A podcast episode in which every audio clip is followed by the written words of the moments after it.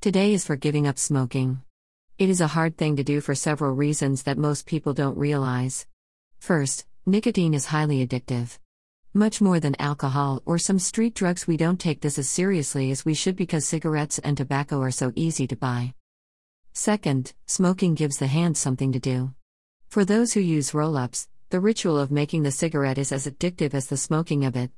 Additionally, the action of bringing the cigarette to the mouth is a habit that is hard to break. Third, the smell of cigarettes becomes a comfort, and if it is smelled on someone else, it can be very hard to resist the urge to get some to smoke. Not many people realize that smoking affects their mental health.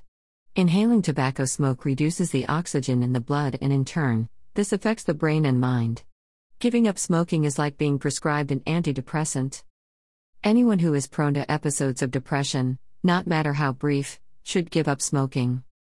If one has asthma, or any other breathing disorder, needs to stop smoking. Why make it worse? Smoking can also cause heart attacks, strokes, pneumonia, and other catastrophic health crises. My parents both gave up smoking through sheer willpower. Many people can and do.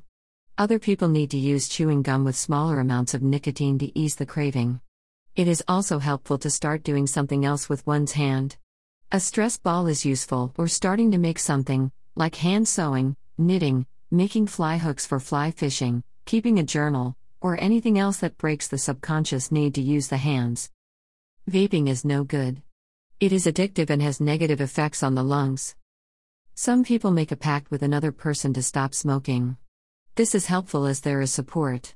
Others start running or cycling, or another sport to distract and get healthier. When someone smokes, others are smoking passively. We have banned smoking in public places, workplaces, but in the home, children are badly affected, and other adults too. Think of the money one will save. That alone is a good incentive. After 12 weeks of not smoking, the lungs will be completely recovered. After a year, one's health is like someone who never smoked, provided they have not already suffered poor health like a heart attack. Life is short, so why endanger one's health?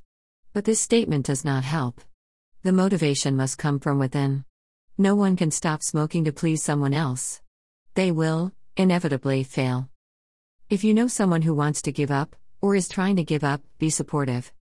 My thoughts go out to anyone trying to give up any addiction. It's hard. Most things in life that are good and valuable don't come from wanting things easy. Easy brings poor value.